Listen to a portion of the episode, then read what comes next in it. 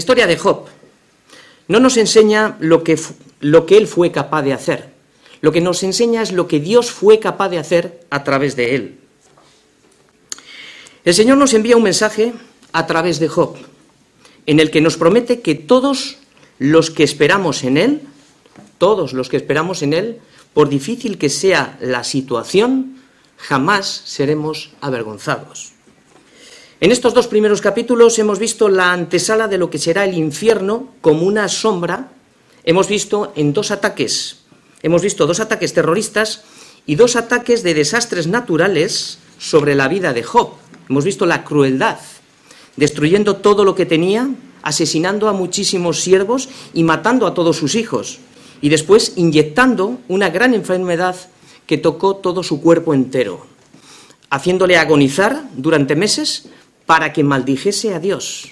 Estas pruebas hoy en otros países existen, gente que pierde la vida por no negar el nombre de Cristo. Pero Dios guardó el depósito de su fe hasta el final. Y Cristo nos revela cómo hace eso en nosotros. Dijo también el Señor, Simón, Simón, he aquí Satanás os ha pedido para zarandearos como a trigo, pero yo he rogado por ti para que tu fe no falte. Y tú, una vez vuelto, confirma a tus hermanos. Así lo hace el Señor. Él guarda nuestra fe. Pero Job no sabía nada de lo que estaba sucediendo terminó rostro en tierra, humillado, otorgando toda la soberanía a Dios.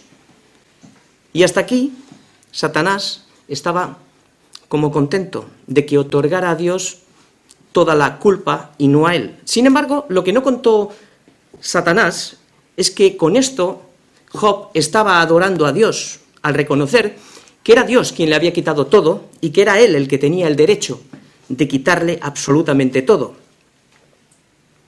Después de varios meses de sufrimiento, tres amigos se enteraron de su desgracia.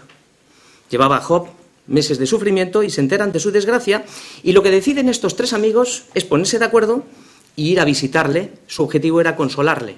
Pasaron siete días en silencio con Job, pero debido, después de estos siete días, debido a lo insoportable, al dolor insoportable de Job y de la carga moral y emocional, sabiendo también lo que Job pensaba, o sea, lo que Job sabía que sus amigos pensaban de él, esto provocó que, que Job abriera su boca y empezara a lamentarse.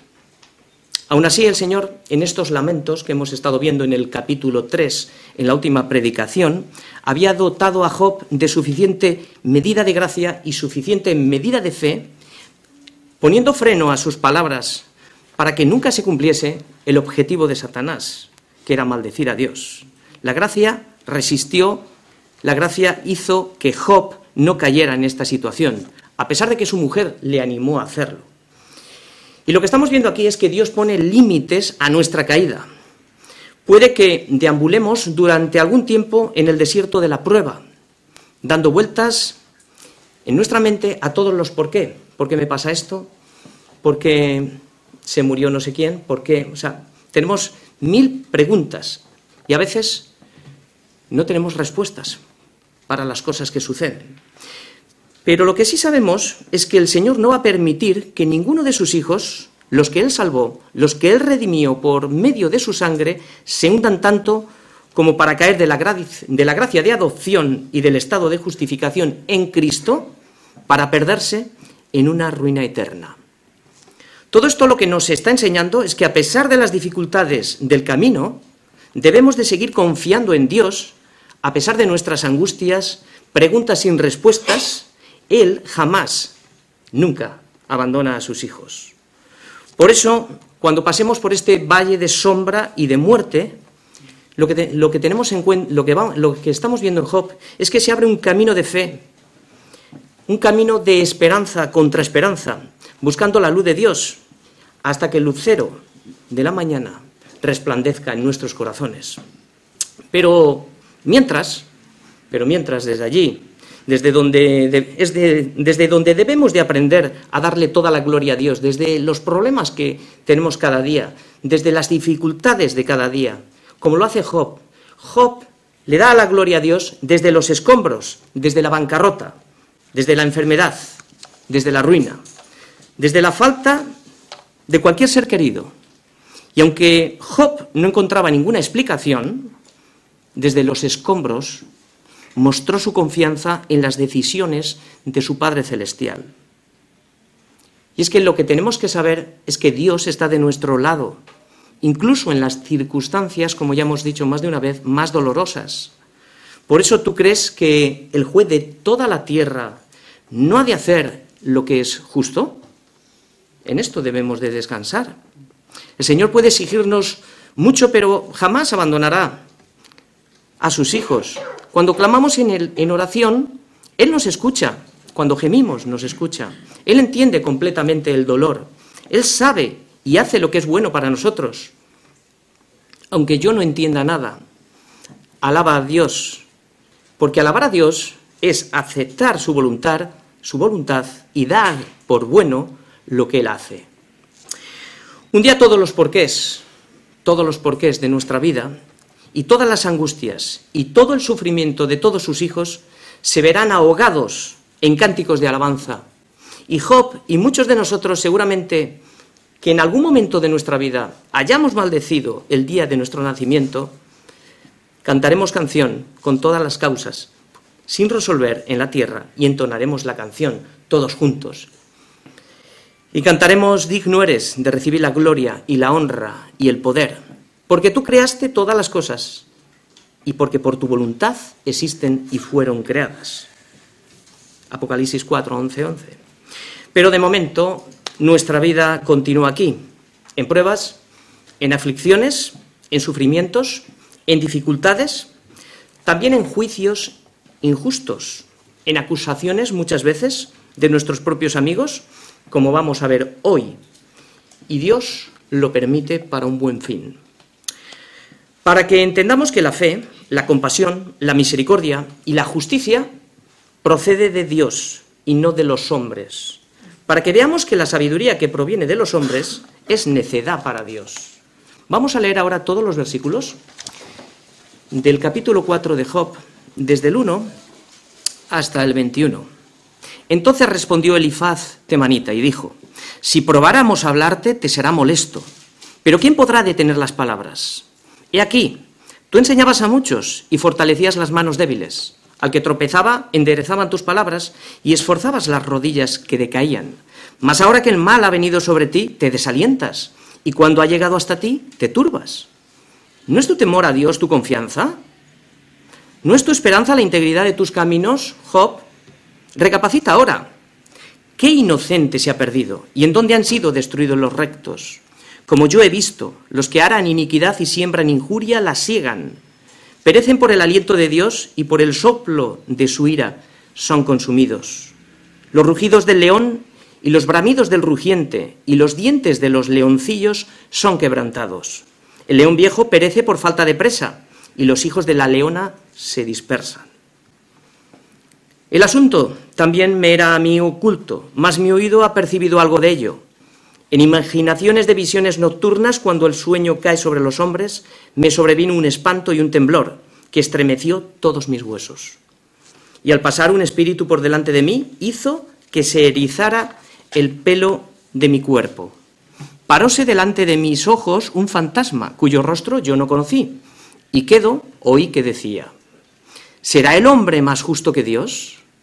¿Será el varón más limpio que el que lo hizo? He aquí que en sus siervos no confía y notó necedad en sus ángeles.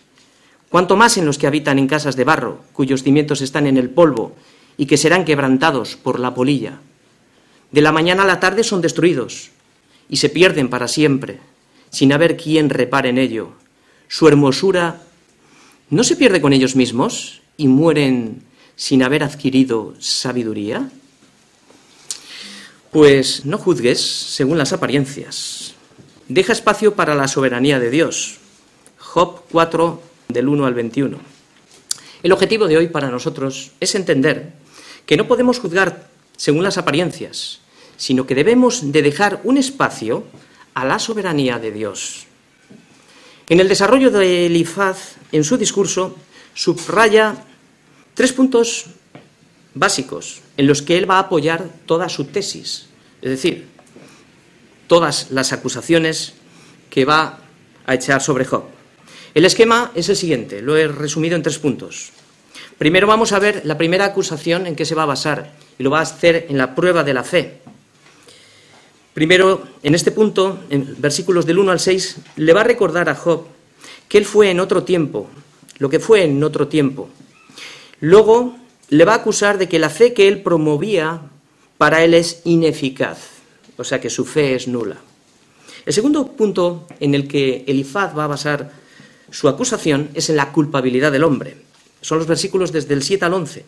Aquí introduce un principio bíblico a través de la ley de la siembra y lo apoya con una ilustración, mostrando que el hombre sufre por su pecado. Por tanto, Job sufre porque ha dejado de temer a Dios y ya no anda en sus caminos, no es íntegro. Este es el juicio que está haciendo. El tercer punto es una revelación nocturna. Son los versículos desde el 12 al 21. Aquí termina su argumento con una revelación misteriosa por medio de una visión nocturna. Y lo que viene a decir es que Job no anda en santidad. Muchas de las palabras que sus amigos dijeron a Job eran, eran ciertas, muchas, en lo tocante a la naturaleza de Dios o a la retribución moral. Sin embargo, esto no fue el problema. El problema fue la mala interpretación y la mala aplicación. Es como el médico que conoce todas las medicinas y sin embargo, pues lo que falla es el en el diagnóstico de la enfermedad y cuando la aplica, el efecto que produce es más, es más doloroso que el que ya tenía. Y aunque muchas de las palabras de Elifaz que pronuncia hay bastante verdad en ellas, sin embargo, no fueron eficaces. Todas fallaron en el blanco porque falló en el discernimiento espiritual. El propio Satanás usó la palabra con Jesús aplicándola mal, por eso, usar la verdad también lo hace el diablo, también lo hace el diablo, como robando el propósito. Lo hemos visto en las acusaciones que Jesús, o sea, que el diablo hacía a Jesús. Mateo 4:4 y Lucas 4:4. Pero esto contribuyó para que la fe de Job aumentara. Porque fijaros lo que dice Job, capítulo 13, en el versículo 4. Porque ciertamente vosotros sois fraguadores de mentiras, le dice a sus amigos, sois todos, todos vosotros sois médicos nulos. Por eso un buen diagnóstico se hace a través, el buen diagnóstico se hace a través de la oración y no en nuestras propias fuerzas, porque hay cosas que no vemos y que pasan. Pero el Espíritu Santo nos guía a la verdad, ¿cómo? En la oración y a través de su palabra. El fruto espiritual no es condenar, es consolar, llorando con los que lloran, teniendo compasión y misericordia. Este es el ministerio del Espíritu Santo. No solo se manifiesta por lo que yo he visto, sino que se manifiesta a través de la gracia y la fe en Jesucristo. Y estos son los frutos. Lo primero que vamos a ver es la prueba de la fe. Aquí él da todos sus argumentos y es la primera acusación que va a hacer contra Job. Leemos de nuevo, versículos del 1 al 6. Entonces respondió Elifaz temanita y dijo, Si probáramos hablarte te será molesto, pero ¿quién podrá detener las palabras? He aquí tú enseñabas a muchos y fortalecías las manos débiles. Al que tropezaba enderezaban tus palabras y esforzabas las rodillas que decaían.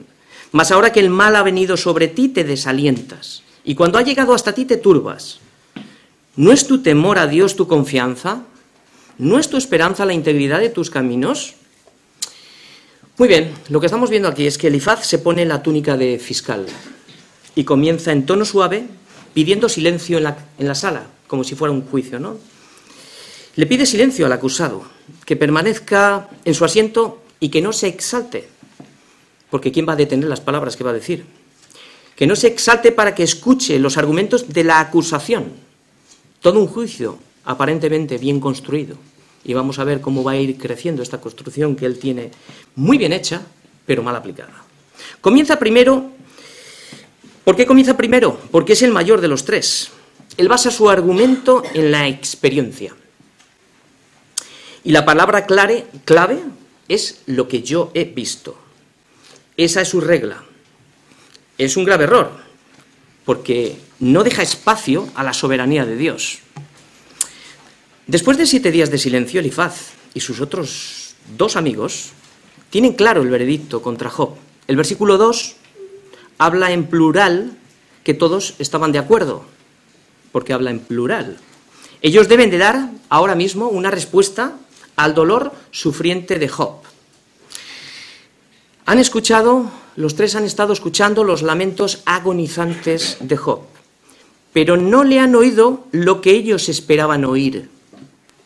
¿Qué esperaban oír? Que Job confesara el pecado que supuestamente le había provocado su terrible situación en la que estaban pasando ahora mismo. Porque no hay hombre que no sufra por causa de su pecado. Y esto ciertamente es verdad. Pero hay cosas, como ya he explicado en otras predicaciones, que suceden cosas que el Señor permite para un bien y directamente no han sido causa de nuestro pecado. Y aunque esto es verdad, no siempre el efecto viene por esta causa, como acabo de decir. Elifaz prosigue su acusación, introduciendo un dardo muy dañino al recordarle lo que en otro tiempo era. ¿Cuántas veces a tu mente ha venido esta acusación, el diablo? Mira lo que eras y en qué te has convertido. Mira, andabas bien, pero ahora te has caído. Te recuerda lo bueno para tirarte por tierra cuando estás mal, ¿no? Empieza diciendo, enseñabas a muchos. Y claro, las enseñanzas de Job producían discípulos, tenía muchos discípulos, y producían sus frutos. Y el resultado lo vemos desgranando. Fortalecía las manos de los débiles. Estas trabajaban mejor cuando Job fortalecía estas manos con sus consejos de la palabra.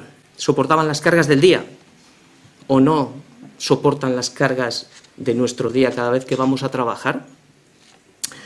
Tomaban el consejo de Job para hacer bien, para devolver bien por mal. Las palabras de Job fortalecían las manos débiles, como dice el versículo. Estas trabajaban mejor como acabamos de decir. Pero también enderezaban, enderezaban a los que tropezaban con las palabras. La palabra era eficaz, haciendo volver al camino a los que se descarriaban. ¿Cuántos de nosotros nos hemos descarriado y la palabra nos ha traído al camino? Este era el siervo de Dios. Y también hacía otro efecto en sus discípulos, esforzaba las rodillas que decaían. O sea, motivaba a los que se salían del camino debido al pecado y a la condición humana. Job mostraba compasión por todos ellos, todo lo contrario a lo que Elifaz estaba haciendo con Job. En realidad, todo esto es la iglesia, es lo que se predica en la iglesia, fortalecer, restaurar. Más o menos Job estamos viendo que es un tipo de Jesucristo. Esto muestra lo que Dios había dicho de Job. O sea, Elifaz está dando testimonio de lo que Dios había dicho de él, que era un hombre íntegro, pero ellos no lo escucharon de Dios. Sin embargo, Elifaz da testimonio de lo que Dios había dicho de Job, como acabo de decir. Pero, ¿cómo lo hace?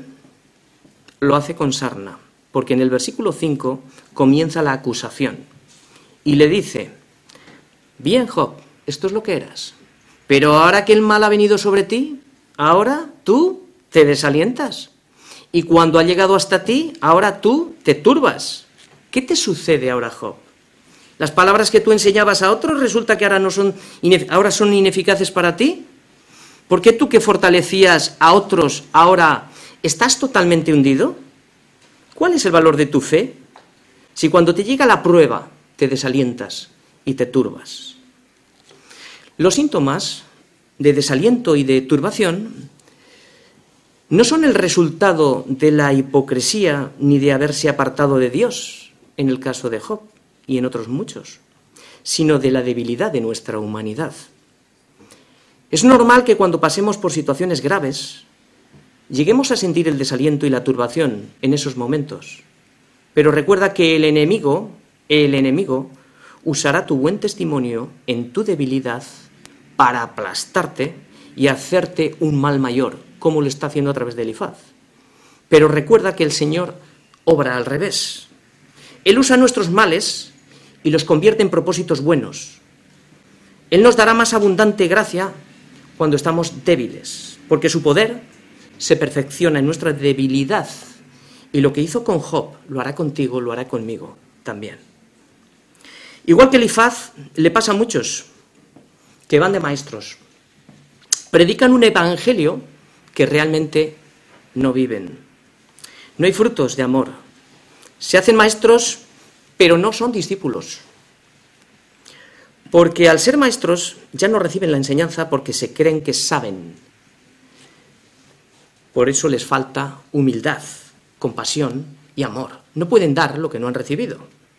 Esto solo lo reciben los verdaderos discípulos de Cristo, que son enseñados y se dejan enseñar por el Espíritu Santo. Pero ellos no se dejan enseñar. Predican de la ley de Dios y de sus principios generales y los aplican sin compasión y sin discernimiento alguno, haciéndose jueces. Pero Pablo advierte a este tipo de maestros. Tú pues, que enseñas a otro, ¿no te enseñas a ti mismo? ¿Tú que predicas que no se ha de hurtar, hurtas? ¿Tú que dices que no se ha de adulterar, adulteras? ¿Tú que abominas de los ídolos, cometes sacrilegio? ¿Tú que te jactas de la ley, con infracción de la ley, deshonras a Dios? ¿Tú que dices que el sufrimiento solo viene por causa del pecado? ¿Cómo reaccionas cuando te venga a ti y la causa no sea directa de tu pecado, sino de los designios de Dios y de la voluntad de Él para tu vida, como medicina preventiva para formar un carácter más fuerte en ti a través de la fe, como Job, como Pablo, como Pedro, como Juan, como todos los apóstoles que leemos en la Escritura. El caso de Job es el caso de muchísimos cristianos. Lo que Elifaz no sabía es que los justos también sufren, y no siempre es por causa-efecto, sino por los planes soberanos que Dios tiene para cada uno. En este caso y en otros muchos casos, las palabras de Elifaz estarían mal aplicadas, porque está juzgando según la apariencia. Pero, ¿cómo reaccionaríamos nosotros si después de haber entregado toda nuestra vida completa a Dios, viviendo en integridad, amando al Señor con todo nuestro ser, nos veríamos de repente bajo el efecto de una enfermedad agonizante, arruinados por completo, sufriendo la pérdida de todos nuestros hijos, vernos en un vertedero sobre cenizas desfigurado con una sarna insoportable y no entender encima nada de lo que está sucediendo, ¿cómo reaccionaríamos? ¿No estarías turbado y desalentado? ¿Y cómo juzgaríamos desde la otra parte esta situación a otros, desde nuestra comodidad? Ni Job ni Elifaz tenían como nosotros tenemos hoy. Hoy tenemos una ventaja mayor. Tenemos el Antiguo Testamento y el Nuevo Testamento escrito. Pero cuando pasamos por estas situaciones es normal que tu fe entre en una fase de desaliento y de turbación cuando entramos en situaciones tan precisas. Cuando nosotros por un simple dolor de cabeza o por falta de trabajo ya nos cambia el humor. Más o menos lo que Elifaz le dice a Job en tono burlón es, médico, Tú que has curado a otros, ahora cúrate a ti mismo. Algo parecido creo que os sonará que le pasó a Jesús cuando estaba en la cruz. Se burlaron de él y cuestionaron su poder y su deidad. Si a otros salvó, sálvese a sí mismo. Es lo que estaba haciendo Cristo, entregando su vida para salvar a todos los que habían de creer en su nombre. Pero ellos no lo sabían. Ahora Elifaz lo que nos enseña es dónde está la clave de su sufrimiento. Es lo que él dice, la clave de su sufrimiento. Te voy a decir, Job, ¿dónde está tu clave de sufrimiento? ¿Acaso no es tu temor a Dios la causa de tu confianza? ¿No es tu esperanza la integridad de tus caminos? Veredicto. ¿Tenéis un veredicto? Tenemos un veredicto. Job se había apartado del temor de Dios, que es el principio de la sabiduría, y ya no confiaba en Dios. Por lo tanto, Ahí tiene, ahí, de ahí te viene tu enfermedad, La falta de tu integridad es el resultado de tu sufrimiento.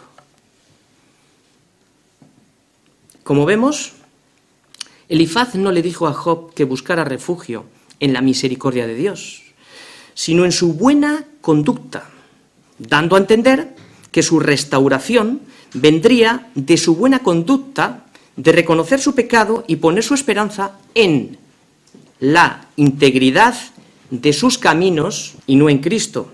Y es que cuando realmente, cuando realmente hemos pecado y la causa es nuestro pecado, la restauración viene a través del arrepentimiento de pecados, que trae perdón de pecados por la sangre de Cristo. La fe y la esperanza no está soportada como medio de justificación en mi integridad. Mira lo que hago, Señor. Sino en la obra de Cristo que me justifica. Y como resultado produce obras espirituales. Y es cuando digo, mira lo que tú has hecho, no lo que yo he hecho. Ahora bien, la integridad y las obras no constituyen la base de nuestro éxito para que Dios me acepte. Si la salvación es por gracia, entonces debemos de vivir confiados en la gracia de nuestro Salvador. Ahí es donde debemos de vivir confiados. Si somos salvos por fe en Cristo, entonces yo debo de vivir por fe no por mis obras o los frutos que el Espíritu Santo ha producido en mí. Siempre mi fe está soportada en Cristo. Cualquier otra base por obras es nula. Ni nuestras justicias ni la integridad de nuestros caminos nos salvan, pero son el fruto de la salvación. Precisamente la estrategia de Dios en nuestra salvación, ¿cuál es? Debilitar nuestra confianza en nuestras propias fuerzas para esto manda pruebas, para fortalecer nuestra fe en Él, para que dependamos de Él. Por eso cuando nuestra confianza sube en nuestras propias fuerzas, necesito pruebas. ¿Por qué? Porque tengo que debilitar la carne para que mi confianza y mi fe esté puesta en mi Redentor que es Cristo.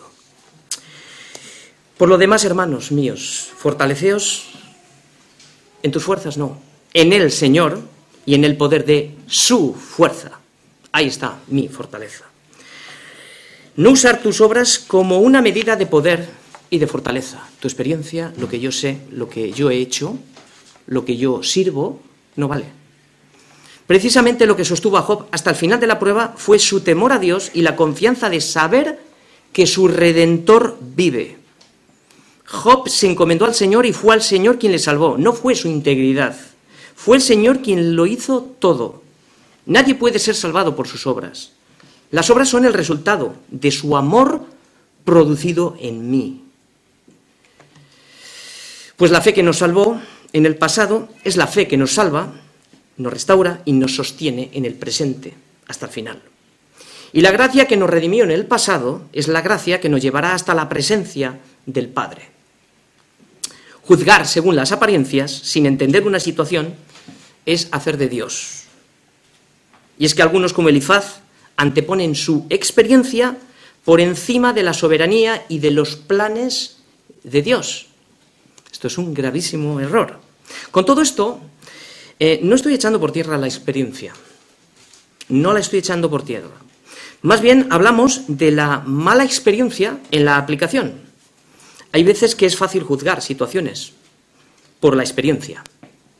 Por ejemplo, se observa el declive de la persona, se ha separado de Cristo, se ve el pecado brotar en su vida, se ve el andar y se ve la motivación que hay en su corazón. Ahí hay una experiencia que nos da señales. Y decimos, ¿por qué me pasa esto cuando me he apartado de Cristo, sabiendo que separados de Él nada podemos hacer? Y lo único que estamos haciendo es abrir la entrada al pecado y a destruir nuestras vidas. Sin embargo, hay otras pruebas que su origen no se ve. Dios no revela siempre sus planes, por eso debemos de mirar siempre hacia arriba, que Dios es soberano, para poder entender que no todas las cosas las puedo llegar a entender. Hay unos secretos de Dios que no me son revelados, pero hay otros que me son revelados a través de la escritura. Y es más, Dios nunca le dijo a Job el porqué de su situación. No hay una explicación en todo el libro del por qué. Elifaz era más listo que Dios, como estamos viendo aquí, señalando dónde está el problema de Job. Pero ahora va a apoyar lo que ha dicho con un argumento que es bíblico, pero mal aplicado. Esto es peor que ser, pues más o menos es peor que ser un ignorante. Si al menos el error en el enfermo lo cometiera un practicante que acaba de entrar a la profesión, sería como un poco más excusable, lo digo desde el punto de, de medicina. Pero que lo haga un profesional con años de experiencia en la materia es aún peor. ¿Por qué? Porque se cree que sabe. Este es el problema, como he dicho antes, de que muchos se creen que saben. Tener experiencia, como acabo de decir, es importante, claro que sí, ¿cómo no va a ser importante? Muy importante, pero no tener discernimiento y quedarme solo con la experiencia es un problema, un problema y grave, cuando me creo que sé, porque tengo experiencia. Esto es el principio, esto es el principio del declive hacia un conocimiento que nos envanece, porque la falta, porque le falta la pieza clave, y la pieza clave a la experiencia y al conocimiento es una verdadera relación con Cristo y la clave está en su amor. ¿Por qué? Porque el conocimiento en sí solo emanece, pero el amor edifica. Si alguno se imagina que sabe algo por experiencia, aún no sabe nada como debe de saberlo. Pero si alguno ama a Dios, es conocido por él. Primera de Corintios 8 del 1 al 3. El amor es la clase, es la clave de que tengo una relación con Dios. Por eso soy conocido por Él. De ahí nace la experiencia con Dios. Pero donde no hay amor, no hay misericordia y mucho menos conocimiento de Dios. Puede haber mucho conocimiento intelectual, pero si no hay amor, pasamos de ser una función en el cuerpo de Cristo para buenas obras a terminar poniéndonos en la posición de Dios. Esto es lo que le está pasando a Elifaz. Muy bien, hasta aquí hemos visto la primera acusación. Lo siguiente que vamos a ver es el argumento donde Elifaz apoya todo lo que ha dicho. Ahora comienza proyectando la retribución mecánica, causa-efecto, algo que es verdadero, pero, como estoy diciendo todo el tiempo, mal aplicado. Lo que siembras, recoges. Es lo que le va a decir ahora a Job, pero con otras palabras. Vamos a leer ahora los versículos desde el 7 al 11.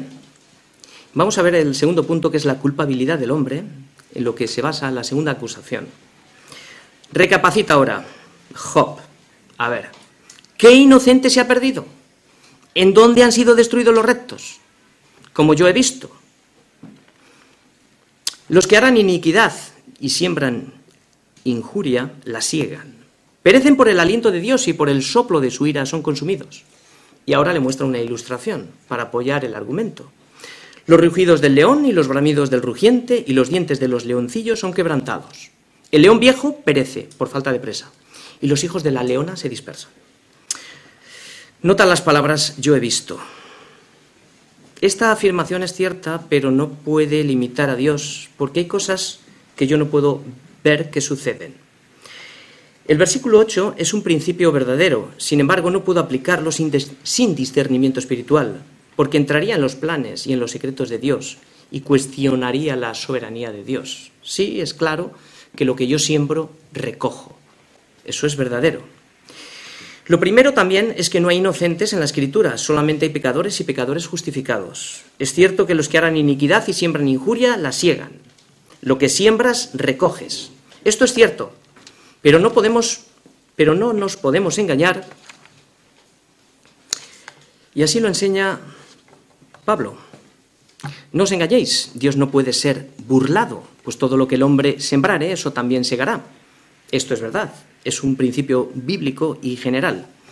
Pero el tema es que Job no había arado iniquidad ni sembrado injuria. Este es el problema. Dios ya lo había juzgado antes, antes que Elifaz. No había ningún hombre en toda la tierra justo e íntegro como Job. Esto lo dijo Dios de él. Y después de los acontecimientos, de todo lo que le sucedió, el mismo Dios le dijo a Satanás que sin causa, fijaos lo que está diciendo Elifaz, que es por causa, el Señor dijo, sin causa le había arruinado. No había causa, por tanto Elifaz no está dando en el blanco, está trabajando contra los, contra la soberanía de Dios. Dice Elifaz que sí hay una causa. Qué bueno que es Dios quien nos juzgará con justo juicio. Qué bueno que es Él quien nos juzga con justo juicio y no los hombres. Como decía David, prefiero caer en manos del Señor, porque sus misericordias son muchas, mas no caiga yo en manos de los hombres. Pero también, cuidado, también al revés, para los que realmente harán iniquidad y siembran injusticia, les espera un juicio justo, como dice Hebreos, horrenda cosa es caer en las manos del Dios vivo. Esto es a todos los que desprecian la gracia de Dios. Por eso, hermanos míos, no juzguéis según las apariencias, sino juzguemos todos con justo juicio. Mala aplicación cuando juzgo las apariencias sin ver lo que hay detrás. Y ahora Elifaz va a usar una ilustración. Cuenta una historia de la repentina y trágica destrucción de una familia de leones. El león es capaz de rugir para mostrar su enorme fortaleza, pero llega un día en que toda su gloria desaparece con sus dientes rotos. Ni siquiera el león macho puede cazar su presa. Entonces, al no poder cazar su presa, toda la familia cae en la desgracia. Es como decirle, Job, tú que rugías como un león, tu pecado te quebrantó los dientes. Ahora te has convertido en un viejo león y vas a morir pronto por falta de presa. Y los hijos de la leona, tus hijos, todos han muerto. Más o menos es como decirle algo parecido. Termino aquí este esta segunda acusación. La experiencia. La experiencia en santidad es muy valiosa y de gran ayuda cuando ilustra la verdad de Dios. Pero resulta totalmente fatal cuando la experiencia trata de sustituir a la verdad al tratar de encajar estas conclusiones que hemos visto sobre Job mecánicamente en cualquier tipo de prueba. Esto no solo es errar en el blanco, sino también es un atentado contra la primacía de Dios. Muy bien, hemos visto dos acusaciones. La prueba de la fe y la culpabilidad del hombre. Ahora va increciendo, va creciendo. Tiene bien montado el fiscal el argumento. Ahora vamos a entrar en una revelación nocturna y es la tercera acusación. Versículos del 12 al 21. El asunto también me era a mí oculto, mas mi oído ha percibido algo de ello. En imaginaciones de visiones nocturnas, cuando el sueño cae sobre los hombres, me sobrevino un espanto y un temblor que estremeció todos mis huesos. Y al pasar un espíritu por delante de mí, hizo que se erizara el pelo de mi cuerpo. Paróse delante de mis ojos un fantasma cuyo rostro yo no conocí. Y quedo, oí que decía, ¿será el hombre más justo que Dios? ¿Será el varón más limpio que el que lo hizo? He aquí en sus siervos no confía. Aquí está hablando de los ángeles. Notó necedad en sus ángeles. Aquí está hablando de los ángeles caídos. Cuanto más los que habitan en casas de barro, cuyos cimientos están en el polvo y que serán quebrantados por la polilla. De la mañana a la tarde son destruidos y se pierden para siempre sin haber quien repare en ello. Su hermosura no se pierde con ellos mismos y mueren sin haber adquirido sabiduría. Bien, Elifaz presenta una situación caótica para la salvación del hombre. Su fe no es suficiente, el hombre es culpable, solo el temor a Dios y la integridad puede salvarle. Defiende a Dios cuando compara al hombre con su santidad. Luego lo hace con los seres angelicales para terminar diciendo que el hombre es polvo y termina diciendo que el hombre muere por falta de sabiduría. Sí, aquí hay, encerrada mucha verdad. Elifaz ha, ha ido creciendo, como hemos visto, en su discurso. Y finalmente ahora lo que se hace, él se hace un hombre persuasivo. Refuerza, fijaos, que refuerza todo su argumento con algo que es inapelable una experiencia personal en lo sobrenatural que ha recibido de noche. Imaginaros hoy en día muchos que predican de sueños y de visiones. ¿Cuál es el propósito de la visión? Porque hay que leerse bien estos textos. ¿Creía Elifaz que el hombre es más justo que Dios? Claro que no. Pero esta voz profética no tiene como destinatario a Job. Claro, se le está dando a Job.